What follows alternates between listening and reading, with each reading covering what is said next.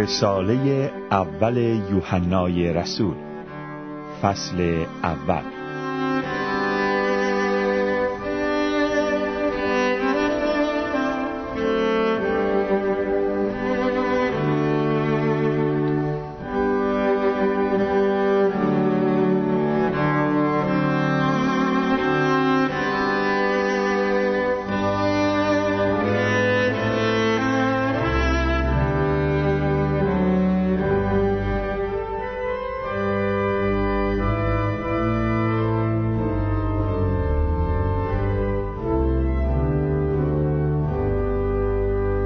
دوستان عزیز شنونده با آرزوی سلامتی و موفقیت شما در همه امور زندگیتان به مطالعه کلام خدا می‌پردازیم چنان که آگاه هستید در این برنامه ها دروسی را از رسالات یوحنای رسول خدمتتان ارائه می نماییم.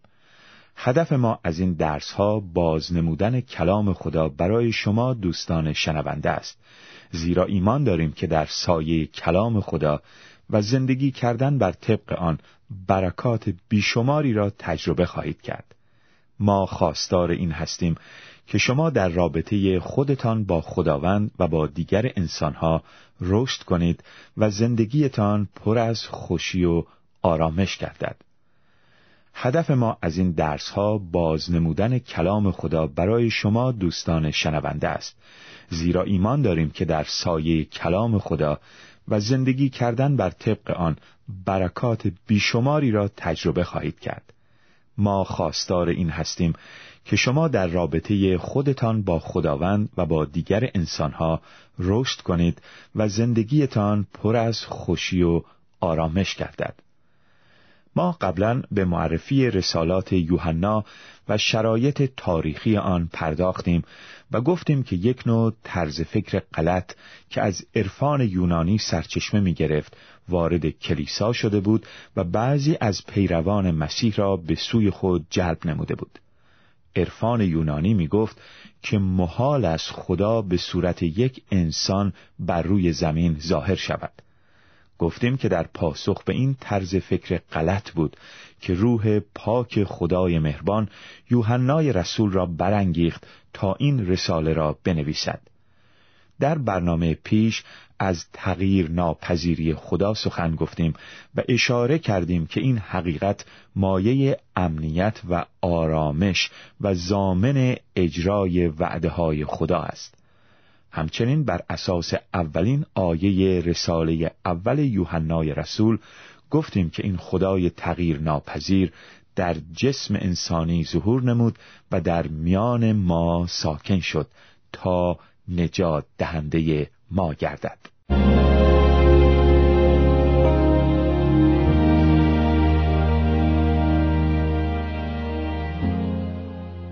ما درباره کلام حیات به شما می نویسیم کلامی که از ازل بود و ما آن را شنیده و با چشمان خود دیده ایم آری ما آن را دیده ایم و دستهایمان آن را لمس کرده است. آن حیات ظاهر شد و ما آن را دیدیم. پس ما موظفیم درباره آن شهادت دهیم و از حیات جاودانی که با پدر بود و به ما شناسانیده شد شما را آگاه سازیم. آری آنچه را که ما دیده و شنیده ایم به شما اعلام می کنیم تا در اتحادی که ما با پدر و پسر او عیسی مسیح داریم شما هم با ما شریک شوید.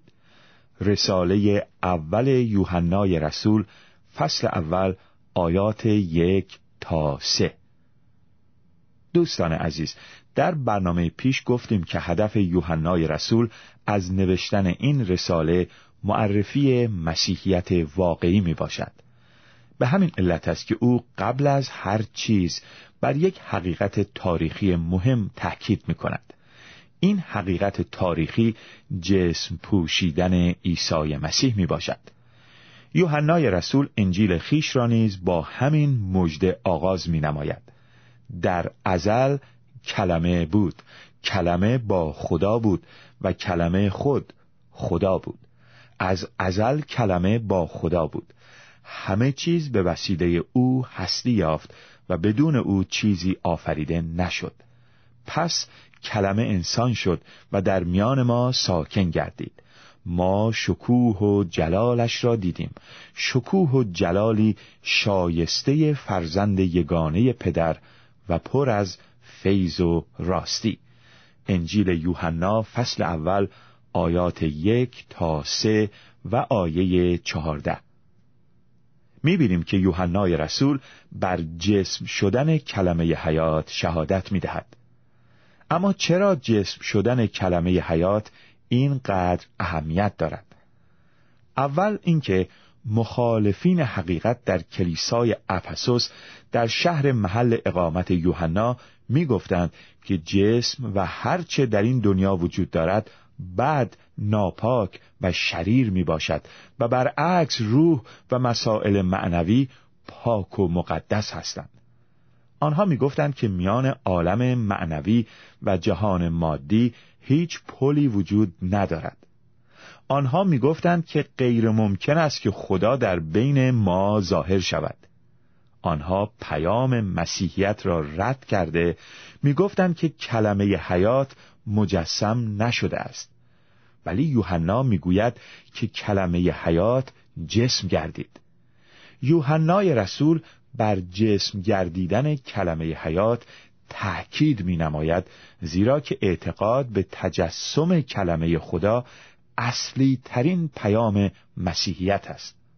چرا تجسم کلمه این همه اهمیت دارد؟ جواب یوحنا به این سوال این است که مشارکت ما مسیحیان با خدای پدر و پسر او و همچنین مشارکت ما با یکدیگر به تجسم کلمه حیات بستگی دارد. عزیزان شنونده گناه باعث پاره شدن و از بین رفتن رابطه دوستانه انسان با خدا شده است.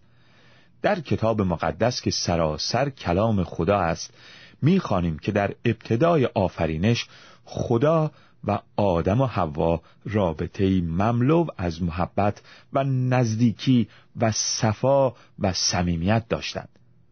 آدم و حوا با خدا راه می رفتند و در خود نیازی به فرار کردن و ترسیدن از حضور خدا احساس نمی نمودند. لطفا خوب به این نکته توجه کنید. کتاب مقدس می گوید خدای ما در واقع آتشی است که می سوزاند. ولی به خاطر بیگناهی آدم و هوا و محبت خدا آن آتش سوزاننده سرچشمه گرمای محبت و مشارکت بود. پس از آنکه گناه وارد تاریخ بشر گردید گرمای مطبوع آن رابطه از بین رفت. به خاطر گناه انسان رابطه خود را با خدا از دست داد و نهایتا آتش داوری خدا گناهکاران آمرزیده نشده را خواهد سوزاند. مجسم شدن کلمه حیات و ظهور خدا در میان ما قدمی بود در راه ایجاد مجدد آن رابطه از بین رفته. عیسی مسیح آمد تا دوباره میان خدا و انسان گناه زده شراکت و دوستی و رابطه برقرار گردد. مرکز اصلی پیام یوحنا این است که مسیح آمد تا ما با خدا شراکت حاصل کنیم. بله مهمترین کار مسیح این بود که او آمد تا رابطه گسسته شده ما را با خدا پیوند دهد. او آمد تا ما را با خدا آشتی دهد. کار مهم عیسی این بود که ما را با خدا مصالحه داد. او رابطه گسسته شده ما را با خدا برقرار کرد و شراکت و رفاقت از بین رفته را در میان ما و خدا ایجاد نمود. درست است که با صلیب عیسی نجات یافتیم درست است که به وسیله رنج عیسی بر صلیب و خون او بهای گناهان ما پرداخت شد و غیره. ولی باید به یاد داشته باشیم که رنج مسیح از همان لحظه سقوط بشر به دام گناه شروع شد. رنج دوری مسیح از ما و محبت و علاقه او به داشتن مشارکت و رفاقت با ما بود که او را واداشت که رنج صلیب را به جان بخرد در سفر پیدایش می‌خوانیم که خدا در باغ عدن آدم را ندا در داد و گفت کجا هستی؟ آیا خدا از محل اختفای آدم و هوا آگاه نبود؟ البته که آگاه بود این سؤال خدا را بایستی به عنوان ناله دردناک عاشقی دل شکسته دانست. خدا آدم و حوا را دوست داشت. خدا عاشق ما انسان ها است. و زمانی که آدم و حوا مرتکب گناه شدند و از خدا دور شدند خدا ناله سر داد. از همان آغاز گناه بشر رابطه و شراکت با خدا را از بین برد و این دوری انسان از خدا دل خدا را شکست. هر گناهی هر تمرد و سرپیچی ما را از خدا دور می سازد و هر یک قدمی که از او دورتر می شویم خدایی که عاشق جانهای ماست بیشتر رنج خواهد بود به یک معنا تجسم خدای پسر پیش درآمد عظیمترین و واقعیترین و ملموسترین رنج او بود. مطالب زیادی راجع به شقاوت و بیرحمی صلیب که روش اعدام رومیان بود نوشته و چاپ شده است. واعظین در مورد درد و رنج صلیب با آنکه چه شکنجه عظیم و وحشتناکی است موعظه ها کردند. دردی که محکوم بر روی صلیب تحمل می‌کرد بزرگتر از آن است که بتوان در قالب کلمات گنجانید. ولی درد و رنج اصلی درد فرو رفتن میخای صلیب در دست و پای مسیح و یا نیزه در پهلوی او نبود بلکه منتهای رنج عیسی مسیح در این بود که بر زمینی که خود آفریده و آن را نیکو نامیده بود مصلوب می‌شد. درد اصلی مسیح به خاطر میخا نبود بلکه درد او این بود که دستانی را که میخا را در دست و پای او میکوفتند خود آفریده بود و آنها را نیکو خوانده بود. کسانی را که قوم و امت خاص خود خوانده بود و انسانهایی را که به شباهت خود آفریده بود فریاد زدند مصلوبش کن. بلی زخم کشنده جای نیزه در پهلوی او نبود بلکه شکستگی قلب پر از محبت مسیح بود. پس می‌بینیم که رنج مسیح نه تنها جنبه جسمی و فیزیکی داشت بلکه جنبه روحی و روانی و عاطفی نیز داشت. رنج مسیح از زمانی شدت گرفت که خالق عالم در درون رحم مخلوق قرار گرفت. زمانی غم خدا شدت گرفت که عیسایی که به فرمان او همه چیز هستی یافت مبدل به کودکی ضعیف و ناتوان و محتاج به مراقبت مخلوقش شد. آنکه تمامی عالم محتاج اوست خود محتاج مادری بشری گردید. آنکه تمامی جهان را آفرید در بدر و آواره و بی پناه و بی خانه شد. نه در هنگام تولدش خانه ای داشت و نه هنگام زندگیش بر روی زمین جایی برای سر نهادن یافت. در میان دو دزد مصلوب شد و پس از مرگش هم قبری برای بدن بیجانش نداشت. این الوهیت مسیح است که مجسم شدن و انسان شدنش را رنج او بر صلیب را سخنان و تعالیمش را از اهمیت خاصی برخوردار می کند وگرنه بسیاری به این دنیا پا گذاشتند. تاریخ مردان بزرگ و معلمان کبیری به خود دیده است و بسیاری به ناحق مورد شکنجه و اعدام قرار گرفتند. اما مسیح با همه آنها تفاوت داشت زیرا او تجسم کننده خدا و ظاهر کننده خدا در جسم بشری بود. در آیات سه و چهار از فصل اول رساله اول یوحنا او به خوانندگان رساله خود نوشت آن چرا که ما دیده و شنیده ایم به شما اعلام می‌کنیم تا در اتحادی که ما با پدر و پسر او عیسی مسیح داریم شما هم با ما شریک شوید. ما این را می نویسیم تا شادی ما کامل گردد. یوحنا کلمه حیات را با دو چشم خود دیده و سخنان او را با دو گوش خود شنیده بود. ولی خوانندگان این رساله همانند ما عیسی را با چشم خود ندیده بودند. دلیل یوحنا از نگارش این رساله این است که خوانندگان با عیسی مسیح و با سایر ایمانداران به مسیح شراکت داشته باشند. کلیسا باشگاه خصوصی متعلق به اعضای خاص درجه اول نیست. هر کس بله هر کس که به عیسی مسیح ایمان آورد و به نام او اعتراف کند عضوی از بدن مسیح محسوب می شود در انجیل شریف می‌خوانیم اگر با لبان خود اعتراف کنی که عیسی خداوند است و در قلب خود ایمان آوری که خدا او را پس از مرگ زنده ساخت نجات خواهی یافت. هر که به خداوند روی آورد نجات خواهد یافت. رومیان فصل دهم آیات نو و سیزده. در هیچ جای کتاب مقدس رتبه بندی بین اعضای کلیسا توصیه نشده است. یوحنا به فرزندان عزیز خود می نویسد آنچه را که ما دیده و شنیده ایم به شما اعلام می کنیم تا در اتحادی که ما با پدر و پسر او عیسی مسیح داریم شما هم با ما شریک شوید. یوحنا شرط و شروط خاصی برای شراکت با ایمانداران قائل نمی شود کافی است که توبه کرده و به پیام انجیل ایمان آورده باشیم. آنگاه وارد خانواده خدا می شویم. پولس رسول در افسوسیان می‌گوید زیرا به سبب فیض خداست که شما از راه ایمان نجات یافته اید و این کار شما نیست بلکه بخشش خداست. این نجات نتیجه اعمال شما نیست. پس هیچ دلیلی وجود ندارد که کسی به خود ببالد. افسوسیان فصل دوم آیات هشت و نه. چرا کلمه جسم شد؟ چرا مسیح یک چنین رنجی و چنین خاری و دردی را متحمل گردید؟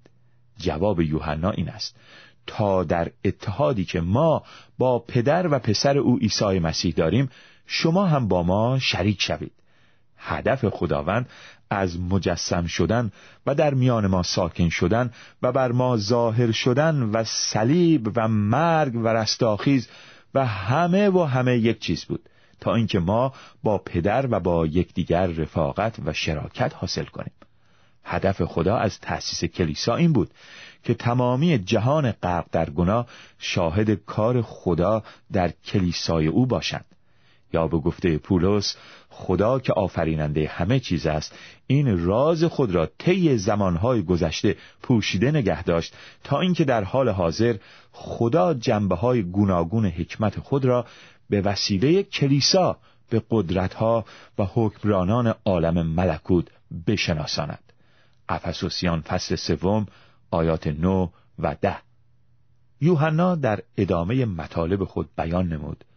ما این را می نویسیم تا شادی ما کامل گردد. رساله اول یوحنای رسول فصل اول آیه چهار. خدا سرچشمه همه شادی ها است. پولس به کلیسای شهر فیلیپی نوشت پیوسته در خداوند شاد باشید. باز هم می‌گویم شاد باشید. فیلیپیان فصل چهارم آیه چهار. یوحنا اعلام کرد که شراکت با خدا مایه خوشی است. از سوی دیگر ما انسانها به رابطه با یکدیگر نیز محتاجیم. انسان موجودی اجتماعی است. تا حدی که از دیرباز یکی از مؤثرترین شیوه های تنبیه تبهکاران انداختن آنها به زندان و محروم ساختن ایشان از شرکت در اجتماع بوده است. روانشناسی، جامعه شناسی و انسانشناسی مدرن تئوری های مختلفی جهت تشریح این احتیاج بشر به یکدیگر ارائه می کند. برخی اجتماعی بودن انسان را غریزی دانسته بعضی آن را امری اکتسابی می دانند. ولی از انسان شناسی متکی بر کتاب مقدس می آموزیم که خدا انسان را به صورت خود آفرید. در تسلیس پدر و پسر و روح القدس در شراکت و رابطه کامل محبت آمیز با یکدیگر به سر می‌برند به یک معنا شباهتی که انسان با خدا دارد همین نیاز داشتن رابطه با یکدیگر و بودن با یکدیگر و داشتن رابطه با خدایی که به صورتش خلق شده می باشد. ما انسانها به شباهت خدا خلق شده ایم هدف خدا از آفرینش انسان مشارکت ما با او و با یکدیگر بوده است. و تا زمانی که با خدا و با یکدیگر رابطه درستی نداشته باشیم دلهای ما آرام نخواهد گرفت. وقتی که ما به عیسی مسیح ایمان آوریم روح القدس در ما ساکن می شود به وسیله ایمان به پسر خدا و از طریق روح القدس که در قلبهای ما زیست می کند با پدر رابطه پیدا می کنیم زمانی که عیسی مسیح رابطه گسسته شده ما با خدا را پیوند دهد روح القدس ما را در شراکت با ایمانداران قرار می دهد. هر ایماندار دریچه و پنجره ای است که از آن سیرت خدا را می توان مشاهده نمود. مسیح کلمه مجسم خدا است و ایمانداران هر یک منعکس کننده جلال خداوند هستند. کلیسا متشکل از ایمانداران یعنی افرادی است که به خاطر ایمان به عیسی مسیح و به وسیله روح القدس با خدای پدر شراکت دارند. شاید به این دلیل است که مسیح می‌فرماید هر جا که دو یا سه نفر به نام من جمع شوند من آنجا در میان آنان هستم. اگر شراکت ما با پدر و با پسرش عیسی مسیح است آنگاه خوشی ما کامل خواهد بود. به خاطر وجود شراکت با پدر و پسرش خوشی ما کامل است.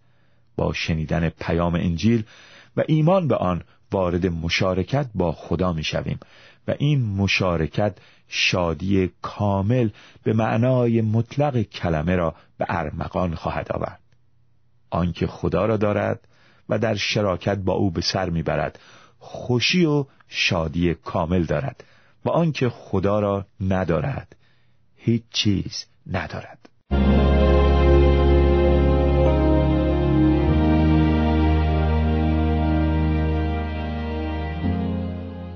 دوستان عزیز شنونده بیاید این کلمات را به خاطر داشته باشیم که خوشی ما به خاطر شراکت با پدر و پسر اوست. ممکن است که روزگار سختی و غم و تلخی پیش بیاورد و به هیچ وجه احساس شادی نکنیم. یا امکان دارد که شیطان و خدمتگزاران ابلیس در صدد دزدیدن خوشی ما باشند و یا حتی ممکن است که خودمان به شادی خود شک کنیم. ولی وجود شادی حقیقی در اثر شراکت با خدای پدر و پسر او عیسی مسیح خداوند است و البته این شراکت نیز خود هدیه خداوند است. این نکته را که خدا در پی دوستی و مشارکت با انسانهای گناهکار است هرگز نباید فراموش کنیم. درک این حقیقت ما را بر آن خواهد داشت که به امر بشارت به گونه جدیتر نگریسته کوشش کنیم که انسانهای جدا شده از خدا را با خدایی که عاشق جانهای آنهاست آشتی دهیم. خوشی واقعی زمانی است که شخص با کسانی که دوست دارد و دوستش دارند زندگی کند. عیسی می‌گوید دلهای شما مسترب نشود. به خدا توکل نمایید. به من نیز ایمان داشته باشید. در خانه پدر من منزلهای بسیاری است. دوباره می آیم و شما را پیش خود می برم تا جایی که من هستم شما نیز باشید. خدا مشتاق رابطه جاودانی با ماست. انجیل به ما وعده می دهد که اگر به مسیح ایمان بیاوریم حیات جاویدان خواهیم یافت و برای همیشه نزد پدر آسمانی زیست خواهیم کرد. بیایید با هم دعا کنیم. ای خدای نیکو پدر آسمانی ما که از زبان خادم خودت یوحنای رسول وعده شیرین رفاقت و مشارکت را به ما داده ای از تو تقاضا می کنیم که امروز و روزهای آینده وجود ما را با حضور شیرین و نیرو بخش خود پر ساخته. ما را از شادی حضور خودت لبریز نمایی. به خاطر جلال نام پسر عزیزت عیسی مسیح. آمین.